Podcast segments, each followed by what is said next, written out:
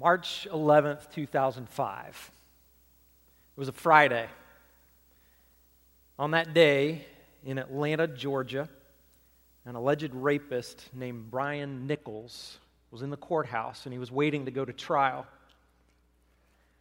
But Brian Nichols decided he didn't want to stick around for the trial, so he escaped.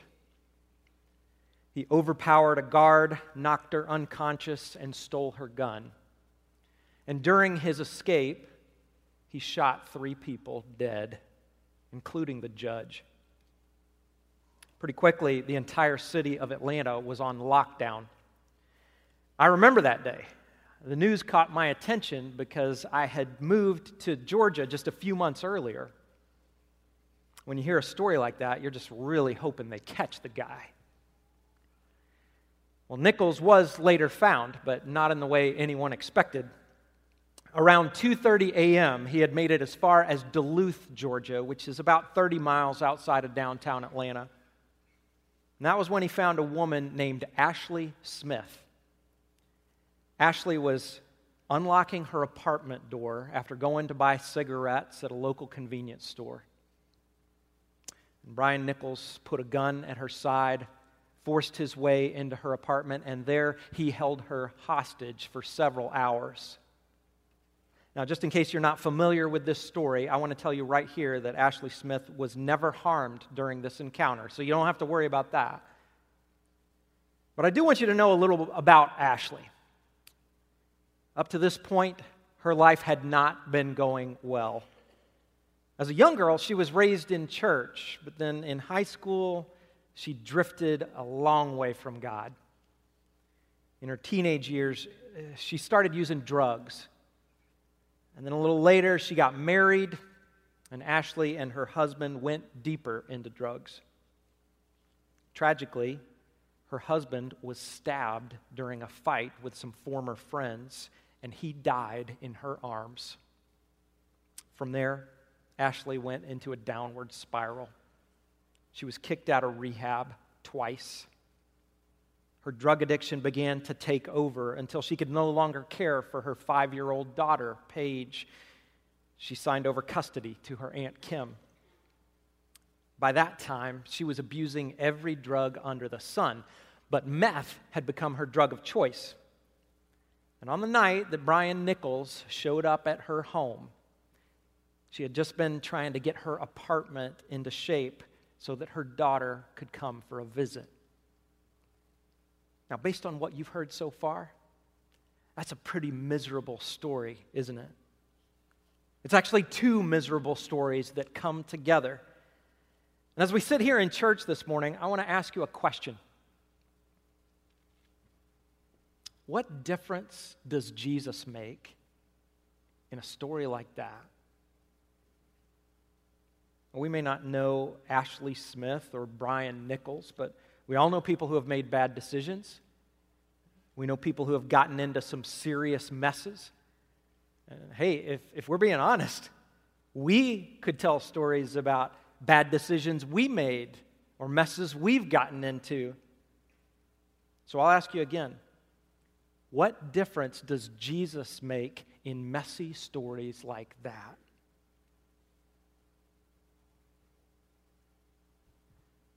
Do the things we talk about in here really make a difference out there?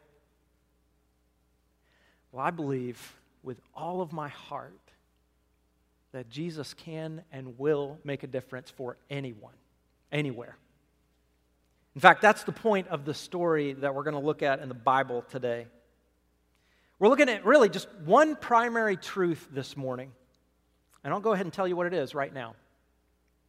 No living person should be considered unreachable or beyond the reach of God. I'm sure you and I could think of someone we'd call an unlikely candidate to become a sold out follower of Jesus. You know who that is for you? Who is that person that makes you say, Yeah, I'll never see his face in church? Or I can't imagine that she'll ever turn things around and give her life to God? Truth is, none of those people are hopeless. Nobody is impossible for God to reach. We can see evidence of that if we look around this room right now. We can, we can also see evidence in the Bible, in the story of a man named Saul. This morning, we're wrapping up our series called Crucial Conversations. And each week during this series, we've unpacked several significant conversations that Jesus had with people. And we're doing that one more time today. And in this conclusion, we're looking at one of the most influential characters in the whole Bible. In fact, this guy wrote about 25% of the New Testament based on word count. We usually refer to him as Paul, but early on, he was known as Saul. And this morning, I may go back and forth between both of those names, but whether I say Saul or Paul, just remember I'm talking about the same person. And the thing you need to know about Saul is this before he met Jesus, Saul was maybe the most unlikely candidate in the world to become a Christian. It's no exaggeration to say, for the early church, Saul was public enemy number one. Saul hated Christians, he persecuted them, he worked to have them killed. So, where did that hatred come from? And then, how did his life change so dramatically? Well, to tell the story of Saul, we should start with a little background. And I want to begin by showing you a couple of maps. Uh, as we go along here, some uh, parts of this story may sound fantastic, but this is not a fairy tale. I want all of us to remember that we're talking about a real person who lived a real life. Saul was, you know, like one of us, just, you know, back in history a ways. But if you had lived in the first century, you could have sat down and had lunch with him, and you could have heard his version of this story. So, first, let's go back to the birth of Saul. Now, at the top of this map, it says that Saul was born in AD 5. But we should keep in mind that we don't have specific dates for any of these events. Uh, every date you'll see here is an estimate. But at any rate, Saul is most likely a few years younger than Jesus. But he was born in a very different part of the world, up in the city of Tarsus. Now, let's get our bearings as we look at this map. The, the land at the bottom there is the northern coast of Africa. And up at the top, you've got Europe. From left to right, you can see Italy and then Greece. And then on the right side of the map, down lower there, you can, you can see Israel. And then above Israel, there's that stretch of land that, that points out to the left or the west. And in Saul's time, that land was known as Asia Minor. In our day, it's known as the nation of Turkey. So the city of Tarsus is situated right there in modern day Turkey. Tarsus is still a city today, but back in the first century, it was an intellectual hotspot. Not quite to the level of Athens, but it, it was up there. Education was a top priority in Tarsus. We should also know a little about Saul's family. For one thing, they were Roman citizens. And that status was passed on to Saul. Roman citizenship was important because that gave you several special privileges in the empire. Another thing about Saul's family is that he was born to conservative Jewish parents who taught him the scriptures from a very early age. But then at some point, Saul's life took a major turn. Somewhere around the age of 10, or maybe as he was approaching puberty, Saul makes a big move to the city of Jerusalem. And we don't know if Saul moved there by himself or if his whole family went along, but for a young, up and coming Jewish boy with big dreams, Jerusalem was the place to be. The temple was there, the Jewish religious leaders was there, were there, and before long, Saul was there too. Saul became a student of the most well known rabbi of the time, a man named Gamaliel. And under Gamaliel's teaching, Saul just rose to the top of the class. Eventually, he joined a group called the Pharisees. And the Pharisees were the religious elite, the keepers of the Jewish laws and customs. Later on, as, as Saul was a young man, he started hearing this commotion about a movement that was called the Way. And the followers of the way were disciples of a man named Jesus. And rumors spread that this Jesus was actually the Messiah, the one the Jews had been waiting for for so long. Pharisees were not easily convinced, though, and some of them stepped in to confront Jesus. And then they were part of a successful plot to have Jesus crucified. But then, after the crucifixion, new rumors were spreading that Jesus had risen from the dead, and people were pointing to this resurrection as proof that Jesus was the Messiah. Now, for a young, zealous leader like Saul, this Jesus movement was infuriating. He had no patience for it.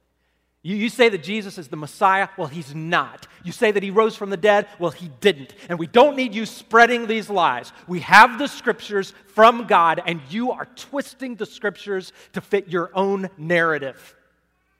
That was Saul's perspective. And based on his opinion, these Christians were a serious threat. They needed to be wiped out. And if that meant killing them, so be it. Actually, it wasn't long before it came to that. One day, there was a Christian named Stephen who got up and spoke. Stephen spoke out against the Jewish leaders, and the crowd just turned on him. In Acts chapter 7, it says that the people covered their ears and yelling at the top of their voices, they all rushed at Stephen, dragged him out of the city, and began to stone him killing him by throwing large rocks at his head and his body. And meanwhile, meanwhile, the witnesses laid their coats at the feet of a young man named Saul. Apparently, Saul had some official part in this execution, and at the very least, he approved at what was happening. But that was only the beginning for Saul. From there, persecuting Christians became the primary purpose of his life. Commentator Mark Moore says that Saul was ravaging the church like a wild animal tearing at its prey. But I want you to hear Saul's own words about this time in his life. Later in the book of Acts, he talks about what he did and why he did it. Acts chapter 26, verse 9. He says, I too was convinced that I ought to do all that was possible to oppose the name of Jesus of Nazareth. And that is just what I did in Jerusalem. On the authority of the chief priests, I put many of the Lord's people in prison, and when they were put to death, I cast my vote against them. Many a time I went from one synagogue to another to have them punished, and I tried to force them to blaspheme. I was so obsessed with persecuting them that I even hunted them down in foreign cities. So this wasn't just a, a hobby for Saul, this was an obsession. Have you ever known someone who's just obsessed with something or someone? And have you ever tried to talk them out of their obsession? It's not easy, is it? So imagine going up to Saul and telling him, hey, knock it off. You think he's going to listen? Not likely. Well, let's take it a step further. Imagine going to Saul and saying, Hey, Saul, not only should you stop persecuting Christians, you should become one of them. How do you think that's going to go over? Not very well, right? But let's go back to that main point for today. You remember what it was? It's that foundational truth. No living person should be considered unreachable or beyond the reach of God. That truth applied to Saul even when he was at his worst. So, what was it that made him change? Well, it was a direct encounter with Jesus. We read about this in Acts chapter 9, and let's see what happens there. Acts 9, starting with verse 1. It says, Meanwhile, Saul was still breathing out murderous threats against the Lord's disciples. He went to the high priest and asked him for letters to the synagogues in Damascus, so that if he found any there who belonged to the way, whether men or women, he might take them as prisoners to Jerusalem. So Saul is about to take a little trip.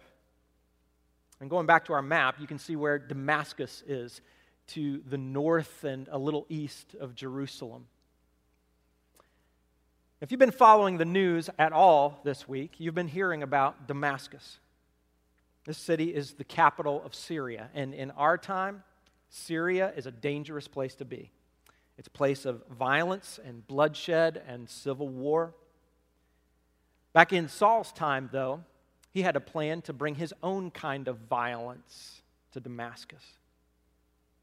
There was a strong Jewish community in this town, and many of those Jews had become followers of Jesus. But Saul wasn't going to stand for that. So he makes arrangements to go arrest the Christians and bring them back to Jerusalem for trial and punishment. Now, this trip may not look very far on this map, but the distance would be 100 plus miles, and it would have taken a minimum of four days for Saul to travel there by foot. But here's where we really have to pay attention because it's on this journey that Saul experiences his turning point. And this is not just a major pivot point for Saul. This is a major event in the history of Christianity and really in the history of the world. Let's go to verse 3 of Acts 9. As Saul neared Damascus on his journey, suddenly a light from heaven flashed around him. He fell to the ground and heard a voice say to him, Saul, Saul, why do you persecute me? Who are you, Lord? Saul asked. I am Jesus, whom you are persecuting. Now get up and go into the city, and you will be told what you must do. So we've come to the supernatural part of the story. Several extraordinary things have just happened. First, this extremely bright light flashed around Saul and his companions. Later on, uh, he would say that this light was brighter than the sun. It was uh, probably more than just a light because it knocked Saul to the ground. It also blinded him. But there was also that voice, wasn't there? The voice of Jesus. Jesus decided it's time that Saul and I had a crucial conversation. It's kind of like he's saying, Saul, why are you fighting me? Why are you trying to hurt me? It's time to stop. It's time to stop working against me and start working with me. At the end of this short conversation, Jesus tells Saul to go into Damascus. And just like that, the encounter is over. So, do you think an experience like that would be enough to make a person change? Change their direction, change their mind, change their life? I'd say that would about do it, right? And you may think to yourself, well, sure, it, would be a lot easier if Jesus spoke to me like that. But we need to be careful here. First, uh, Jesus has spoken to us, He's told us everything we need to know right here in the Bible. But there's another thing we should consider. If Jesus were to come to you this afternoon and speak to you in an audible voice, are you sure you'd like what he would have to say? In Saul's case, I'm sure those words were terrible to hear. Saul was waking up to the fact that he was not one of the good guys. He was a bad guy. He was on the wrong side of goodness and truth, and he'd been doing his best to exterminate goodness and truth. Saul was guilty before God of some of the worst crimes imaginable, and Jesus literally stopped Saul in his tracks. He's been blinded by this dazzling light. He's been left stunned, but he knows what to do. Jesus said to go into the city, and with the help of his friends, he does. So Saul is finally ready to start following Jesus, following his instructions. Now, right about at the same time, Jesus has another crucial conversation with a different man up in Damascus. We're going to get two for the price of one today. Now, this second man is a Christian. His name is Ananias, and God wants to use him to help Saul through this major change in his life. We'll pick up the story in verse 10 of Acts 9. It says, In Damascus there was a disciple named Ananias, and the Lord called to him in a vision Ananias. Yes, Lord, he answered. The Lord told him, Go to the house of Judas on Straight Street and ask for a man from Tarsus named Saul, for he is praying. In a vision, he has seen a man named Ananias come and place his hands on him to restore his sight. Basically, Jesus is saying, Hey, Ananias, I'm arranging a little meeting here. You need to go find Saul. I've already told him that you're coming. Now, if you're Ananias, what would you do next? I mean, he's already a Christian, he's already surrendered his life to Jesus. So when Jesus shows up and speaks to him out of thin air, don't you think he'd do what he was asked to do? Well, it's very interesting. Ananias is not quite ready to follow these instructions. And you know why that is? It's the same thing I mentioned a minute ago. Ananias just didn't like what Jesus had to say. So he actually talks back. Listen to this. Ananias answered, Lord, I've heard many reports about this man and all the harm he has done to your holy people in Jerusalem.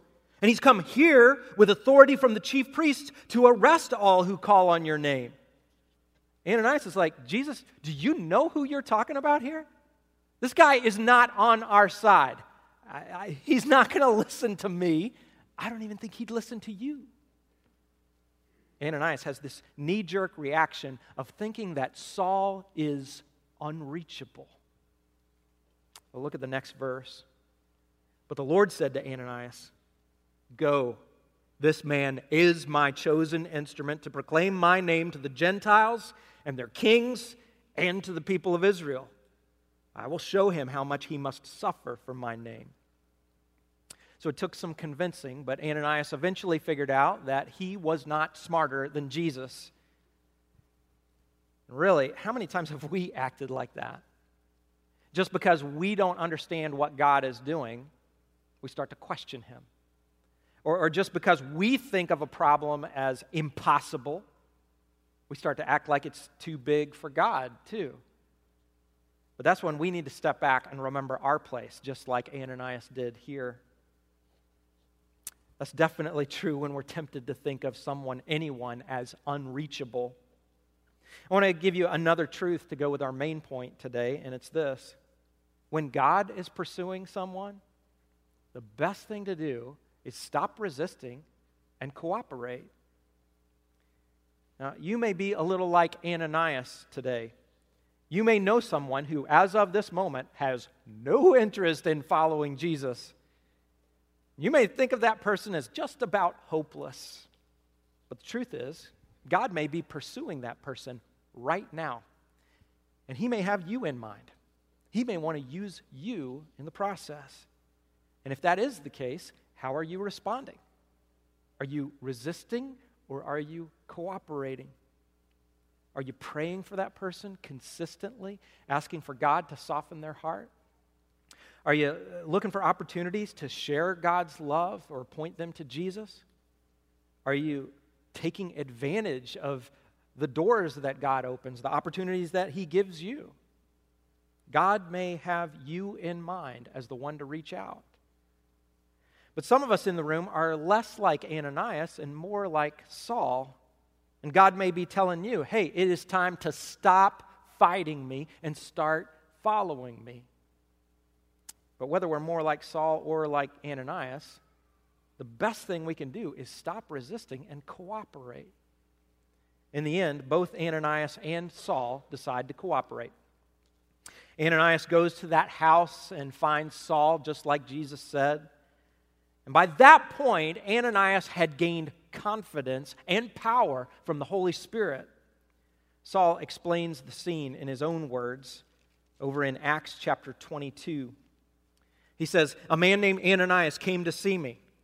He stood beside me and said, Brother Saul, receive your sight. And at that very moment, I was able to see him.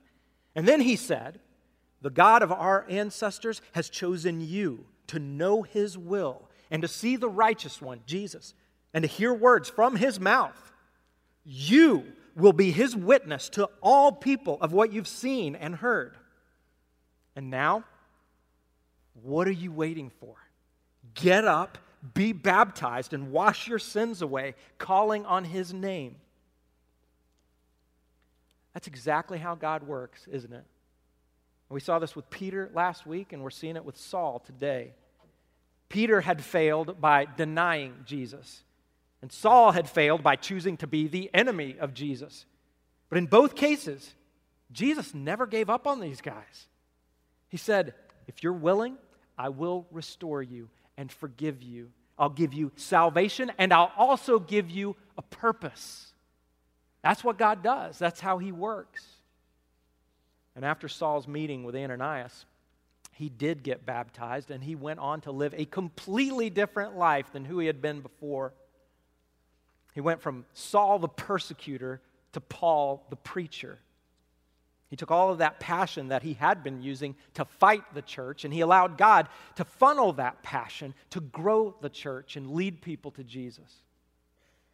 He traveled all over the Mediterranean world, preaching the gospel, planting churches, being persecuted himself, and playing a pivotal role in the expansion of Christianity. As a matter of fact, it, it's hard to imagine you and I sitting here today if Paul had not been obedient to God's calling. The churches that were planted by Paul went on to plant more churches and more churches and we can see a direct line of influence from the first century all the way down to today. In fact, I want to give you an example. And it may seem strange, but just hang with me for a moment. If you look at a map of Paul's missionary journeys, you see that he traveled extensively in Europe. And over time, Christianity spreads all the way up to England. Now, fast forward several hundred years, and I want to tell you about a man named Charles Spurgeon. Spurgeon was a well known preacher in England in the 1800s, and he led a prominent ministry based out of London. Well, lots of people became followers of Jesus as a result of Spurgeon's preaching. And one of them was a young man who also went on to become a preacher. Spurgeon was very impressed with this young man, and he told him, You should go to America and serve God there and preach there. Well, that's exactly what the young man did. He came to the United States, had a ministry for years, and then his son became a preacher. His grandson also became a preacher. Even his great grandson became a preacher. And I want to point out that great grandson because he's still around. He's doing ministry today. His name happens to be Rick Warren. You may have heard of Rick. He leads a church called Saddleback out in California.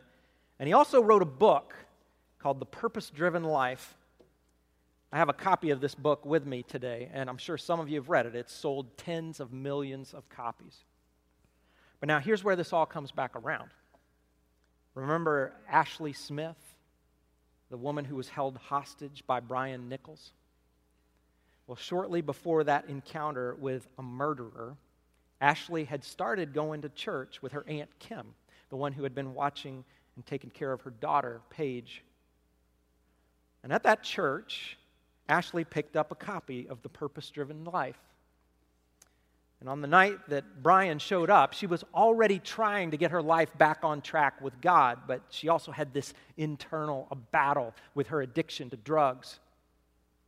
In fact, she had meth in her apartment that night. And Brian asked her if she had any drugs. And she thought to herself, well, he's going to find them anyway. So she told him about the meth. Three times, Brian asked Ashley to do the drugs with him.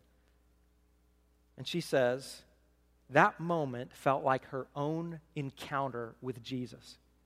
It was like Jesus was standing there asking her, What are you going to do? Are, are you ready to give this up once and for all?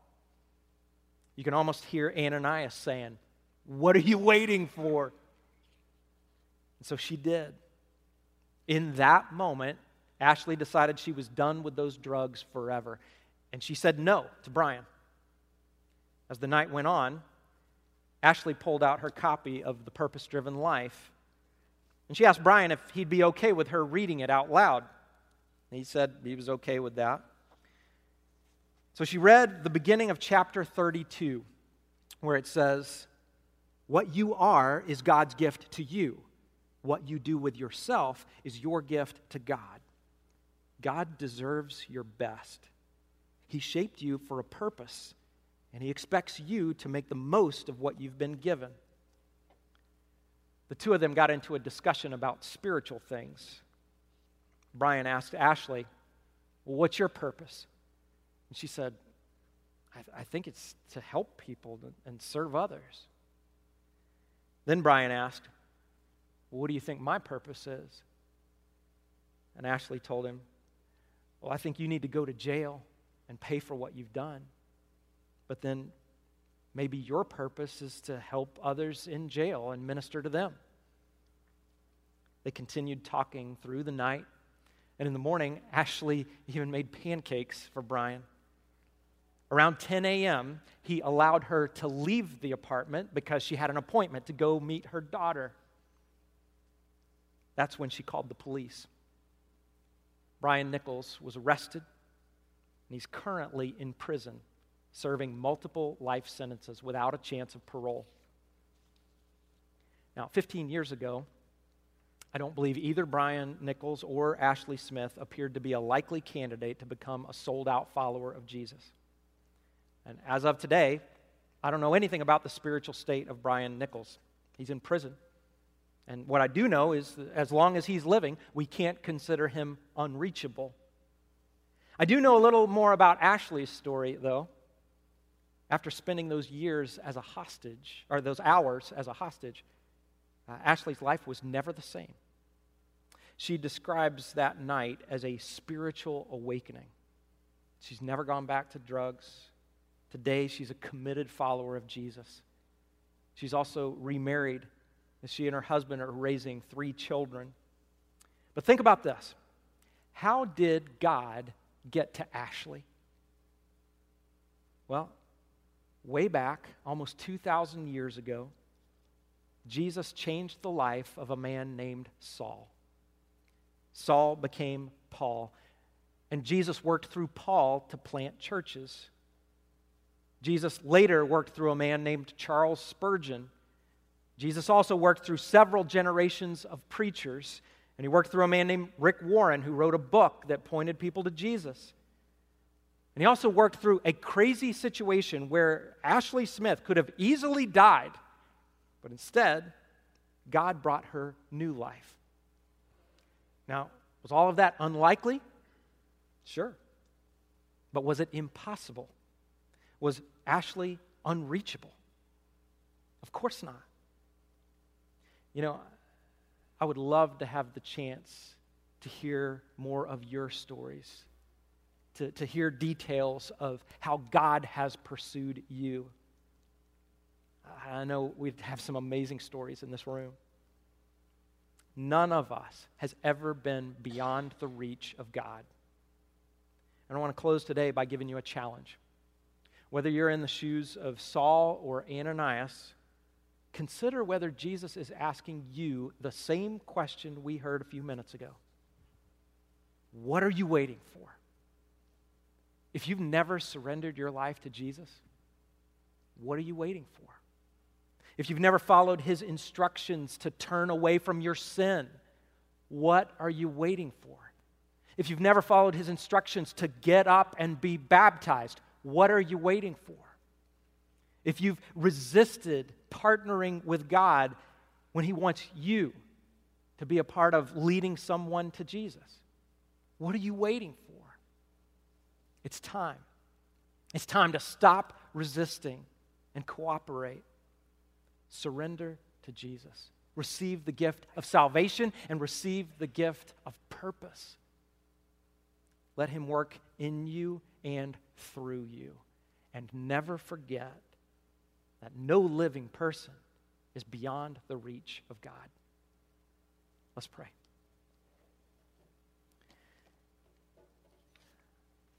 Father, I know that over the years there have been so many unlikely stories that have happened because you got involved and someone decided to stop resisting and cooperate with you.